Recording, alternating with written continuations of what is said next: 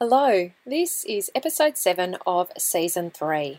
This episode is all about how and when to get costing information or estimates for your renovation or building project. There's some key steps, and I'm going to be sharing them with you here.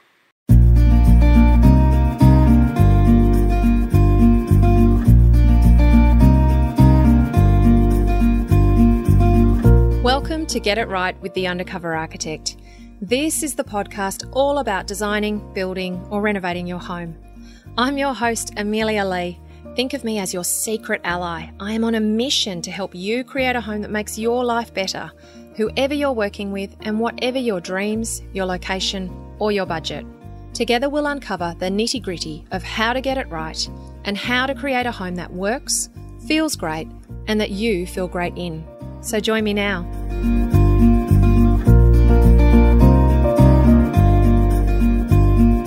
Our Get It Right podcast partner this season is Kiiko LED.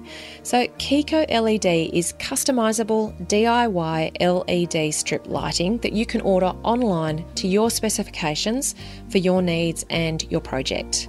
So, perhaps you've been looking for that integrated, designed lighting solution and you found it really hard to access as a one off for your project. It's expensive to get made to order, or it requires your electrician to do a bunch of work on site to make it happen but you can just see that LED strip lighting channel concealed in your joinery, or perhaps included in the walls of your stair void or around the edge of your deck to add drama in the evenings.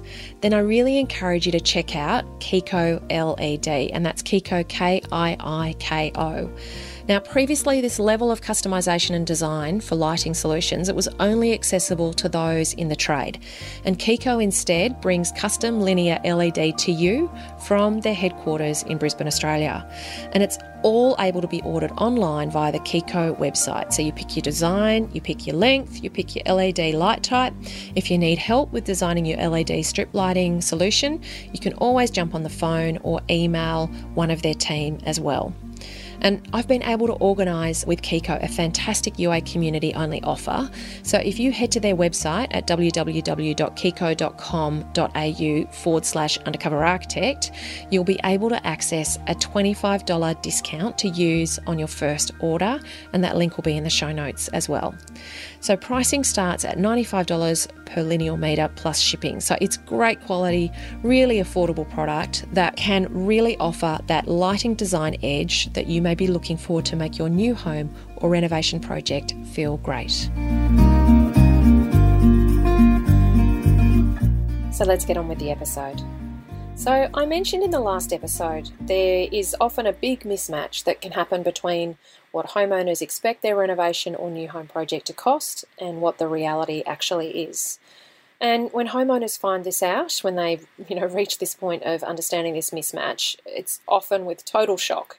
And there's this readjustment that has to happen for them in order to keep going on their journey. The worst thing I see is that many homeowners will often wait far too long to get to this point of readjustment. They basically hop on a train towards their destination, that is, you know, their new home, and they don't even really check that they're on the right train. And it's only several steps along their trip that they check, and then they discover that they're on an express train to somewhere that they actually didn't mean to go. So, how do you avoid this? How do you avoid the hurt of derailing a train, that is your project, and it ending in disaster? Well, it's pretty simple. You get your expectations meeting reality as early as possible because if you can readjust early, then you can hop on the best train for you. So, part of this is working out the cost of your renovation or new home. And homeowners, as I've said before, will often feel that this is a one step process. However, it is definitely not. If there's anything that you take away from this season of the podcast about how to set and stay on your budget, I would love for it to be this. Determining what your project will cost is an incremental process. You set your budget at the beginning and you keep testing and adjusting as you go. You're providing more information, you're resolving more detail, and you're finding out costing information along the way. I've said it before, but it's literally like moving through a funnel, one that gets narrower as you go, and it moves you towards where you want to get to as you sift and filter all the information that you need along the way. And yes, I know it can be frustrating it's totally understandable that you want a simpler answer. You know, for someone to say right at the start, okay, So you want to do this? Well, that's going to cost you this much. I get it. I so get it. Unfortunately, though, that's just not how it works. And even in the world of building a project home off the plan, where you're basically just picking a house out of a catalogue, even in that world, you'll get handed a price at the beginning, and then that will be adjusted up and down, but usually up, based on the extra information that gets gathered along the way.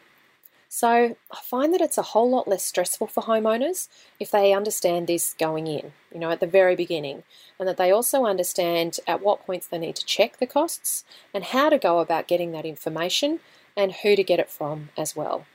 So, this is how I recommend you find out what it will cost you to build or renovate your home and when, and then how to manage your budget and spending along the way. There's several steps, and we're going to move through them one by one. So, step number one is at the very start. Now, I've already spoken in this season of the podcast about how significantly important it is to set a budget at the start, and I've also given you some free resources that you can use to do this. Now, remember your budget is a key part of your brief. It's a fundamental component of how to approach your project overall and the strategies to adopt in its design and construction. So don't ignore it, okay? Don't start without one. Don't keep it a secret from your designers and your potential team members. You know, go and check out the last episode if you haven't. I shared with you how to tackle those initial conversations as you're interviewing designers or builders so that you can talk about your budget without feeling like you're going to be taken for a ride. Now, remember also to use those online budget calculators and real estate tools just to see rough cost guides and understand what adds value in your area. You know, the ability of those that you're working with to give you useful and helpful advice, it will rely on the information that you give them. So give them good, reliable information, you know, then you should get good, reliable advice to help you move forward on your project. And this will help you build trust as well. As a designer, I can always tell when a client is hiding their real project budget from me and they're feeding me another. I've had it happen just recently, and you can always tell. So Contrary to popular belief, a good designer is not out to overspend your budget. If you feel that your designer is only out to make a masterpiece and that they don't care whether that meets your budget or not, then run for the hills, all right? Consider that your first red flag. Your designer can only work with the brief that you give them, though, all right? So trust them, listen to their advice, build a partnership with them, because I find that that delivers the best results for any project. Now, the next point at which to get costing information is step number two, which is to help you choose the best design concept to move forward with. So, as you start your journey, there's going to be loads of options. There's so much to consider and to choose from. And part of you working out the best way forward is going to be about you being able to understand and weigh up all of those options that are available to you, and then to choose the best one to move forward with. So perhaps you're trying to choose, uh, you know, the best floor plan solution or the types of materials that you want to build from, or even the style of your home that you want to emulate. Understanding the financial cost of these choices, it can be a really good way to get clarity uh, for the decisions that you need to make about how you move forward. So at the beginning, you know, perhaps you're weighing up different design options. You know, should you do a single story version of the home? Should you do a double story? Should you add that extra living room now, or should you build in the capacity to add it later? Do you do a skillion roof or do you do a gable roof? You know, can you afford that double story void that you've been thinking about? I'll, you know, I'll often hear this from homeowners that they'll be looking at all the options that they could possibly do for renovating or building their home, and they have a budget in mind, but you know, there is some flexibility about their budget based on what it's going to buy them. So, what I mean by that is that they may have the capacity to spend more money if they believe that what they're going to get for that money is worth the money they're going to spend on it, okay? And so they'll be, you know, playing with their floor plan and they'll be. I've had somebody recently contact me to say, you know, he's been trying to decide whether to do, you know, an extension out the front, an extension out the back, do two stories, do single story, you know, weighing up all of these different design options. He's been sort of playing with floor plans himself and he just can't work out how to work out which one's going to be the best way to go forward. So, you know, and, and the trick is that builders will often want floor plans in order to be able to give uh, costing information. And so, if you're in this position, it can be hard to know, you know, who to talk to and how to get an idea of what's going to be the right choice. So, if this is you, I actually recommend that you get some design options drawn up early, illustrating those different options and those different ideas. You know, it can be a first great step in you making the best decision on how to move forward because you can actually work with a designer to, at a concept level, you know, draw out and nut out those ideas and look like just to have a look at what they look like on paper. And then you'll have something to show to builders to get some costing information based on those options. And then that will help you have clarity about how to move forward. Now, remember, whenever you're showing designs to builders at this concept stage, the best that they're going to be able to give you is a ballpark. But, you know, it's a great way to assess at this point what's going to be the best choice for you. Now, the next step at which to get costing information is number three, which is before you lodge for council approval. So, this might be a development application or a development approval or a planning permit. Now, I can't tell you how many times I've heard and seen this scenario homeowner will work with a design professional or a builder on the design for their new home or their renovation, and they'll do that for weeks or for months.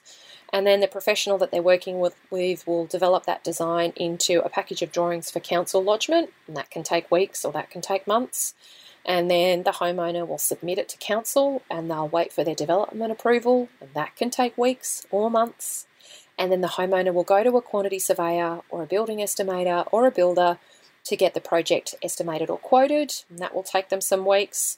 And then the homeowner will find out that their project is well over the budget that they wanted to spend.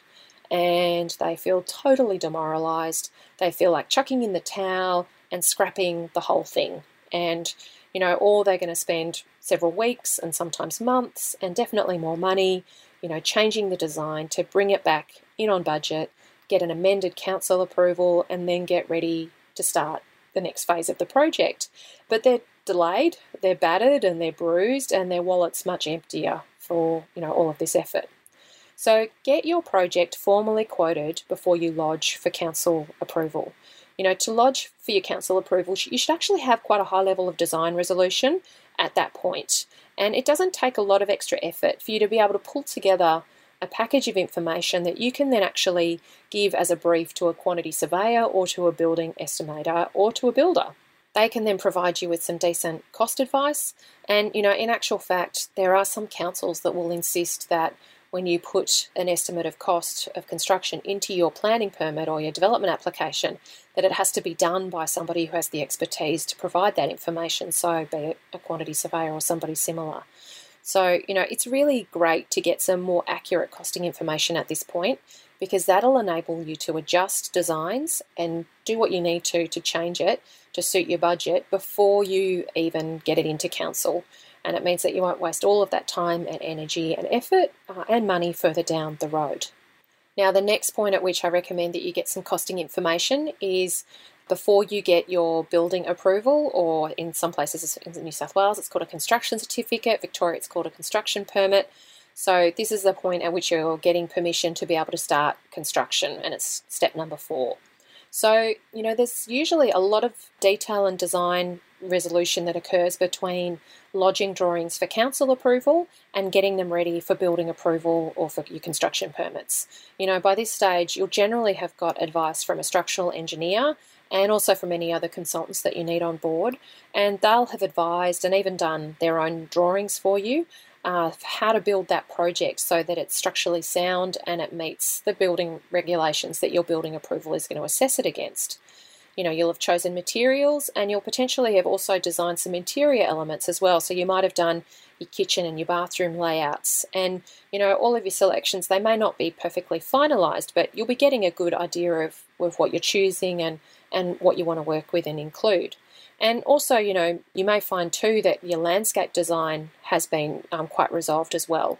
So, you know, at this point, get some more costing information, get get a revision to that budget, uh, even look at getting a formal quote from a builder. You know, sometimes based on who you're working with and their own processes.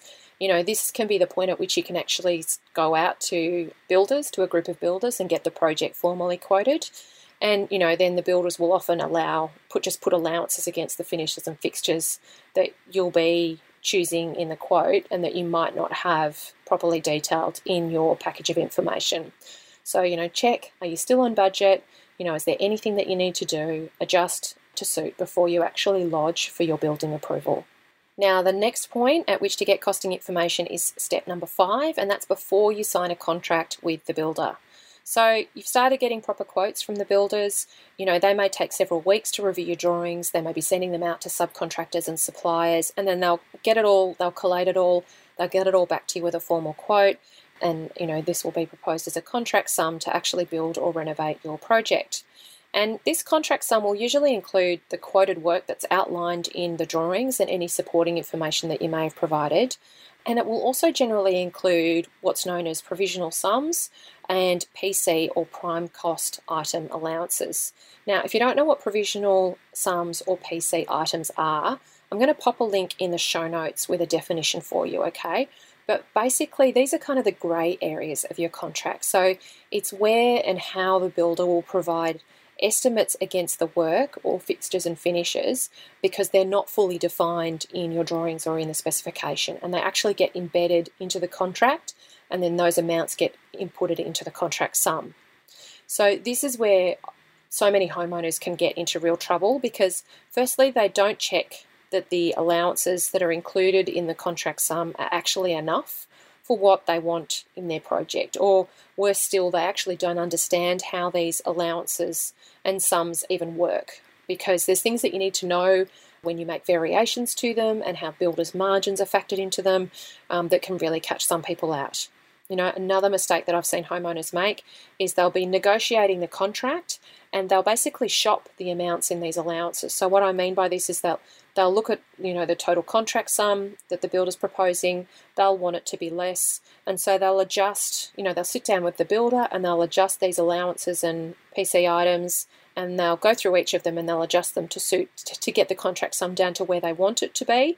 But they won't check that the amounts that they've adjusted are actually going to pay for the work that they want it to pay for in the project. So it's it's much better and safer if you can actually calculate these amounts in your contract with real dollar amounts for your selections and scope of works. You know, for example, real quotes from an electrician on work against a real lighting plan that lays out your lighting exactly how you want it and your power how you want it and has actual light fittings specified and scheduled for it rather you know than just a simple dollar amount there's an allowance for electrical work, and that's based on an estimated number of light fittings and an estimated number of power points. You know, this can really help you avoid budget blowouts during construction when your allowances in your contract sum aren't enough, okay? Contracts are legal documents and they can seriously catch out homeowners when they don't understand what is included and what it obligates them to do, okay? So this can always it can just cost extra money for your project, so it's worth understanding the detail of it. Now, the next step on getting costing information is step number six, and that's actually during the construction project. So, I really recommend that homeowners or their representative who are acting on their behalf on site, be it their architect or their project manager, organise and attend weekly site meetings to meet with their builder on site. And during these meetings, you track how the budget is going. You know, what choices and payments are coming up. Are there any selections that are outstanding? Are there any choices that you're going to have to make? Is there any extra information required that could cause delays? You know, because delays can cost you extra money.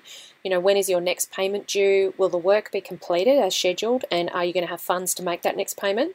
If you track all of your costs on an ongoing basis, you know, don't get carried away with last minute choices and extra spends here and there because it's surprising how quickly it can add up and blow your budget. You know, don't spend your savings before they're fully realised. Make sure you protect your contingency. All of these things will help you deliver your project at its anticipated cost. And the last step at which to get costing information is this one. So, step number seven is before you make that final payment. Now, hopefully, you or someone who's working for you who's not the builder, so your project manager or your architect, has been tracking the payments and the variation claims that have been made throughout the project. And hopefully, you or they have also been checking that the builder is completing the work that they're actually charging you for. So, in making that final payment for the contract, be sure that all the work is completed to the standard and to the scope as agreed in your contract. In my opinion, you know, you shouldn't hold your builder to ransom over this final payment.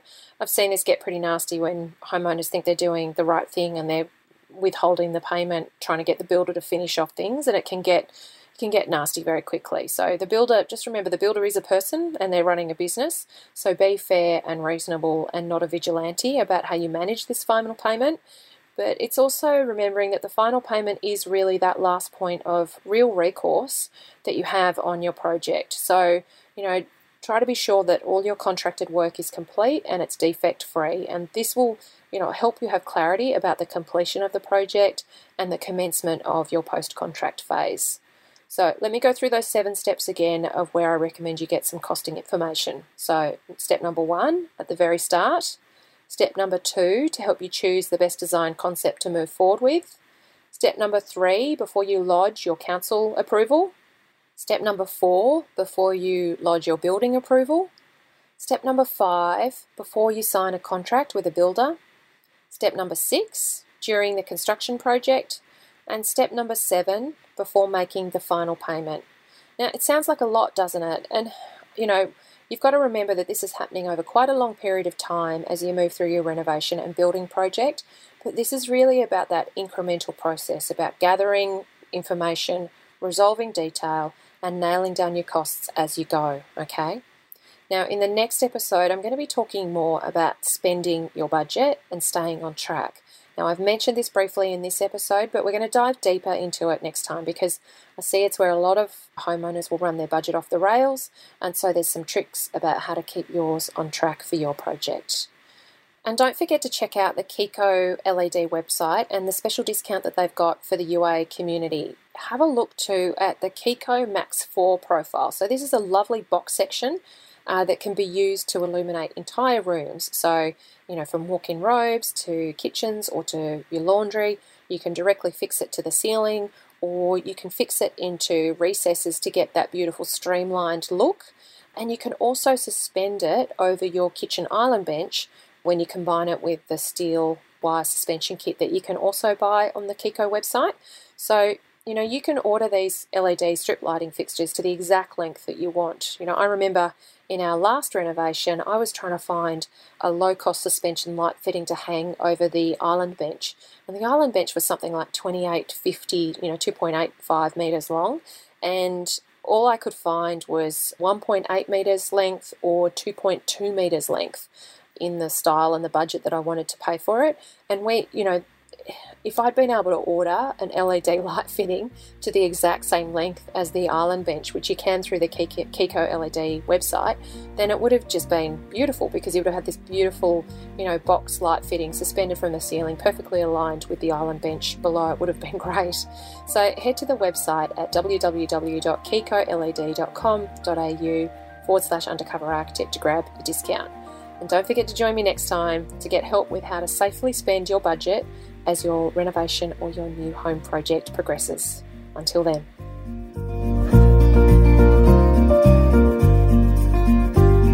Thank you for tuning in to the Get It Right podcast with Undercover Architect. Now, if you head to the Undercover Architect website, you'll see loads more helpful information on how to get it right when designing, building, or renovating your home simply and with confidence. Not only can you see all the podcast episodes there, there's also a wealth of written blogs and of videos too, covering all sorts of topics. And there's other ways as well that Undercover Architect can give you more support and guidance for your project. Now, if you've enjoyed listening to the podcast, please subscribe so that you always get notified of new episodes as soon as they go live. And I'd love it too if you could please leave a review.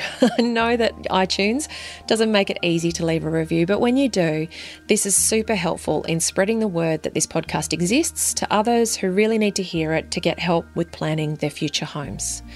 This has been Amelia Lee from Undercover Architect. Thank you for listening and for letting me be your secret ally. Looking forward to next time. Bye.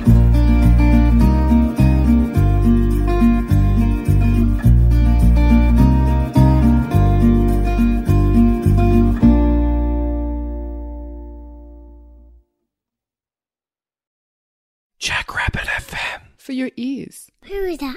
Hi, Podcast.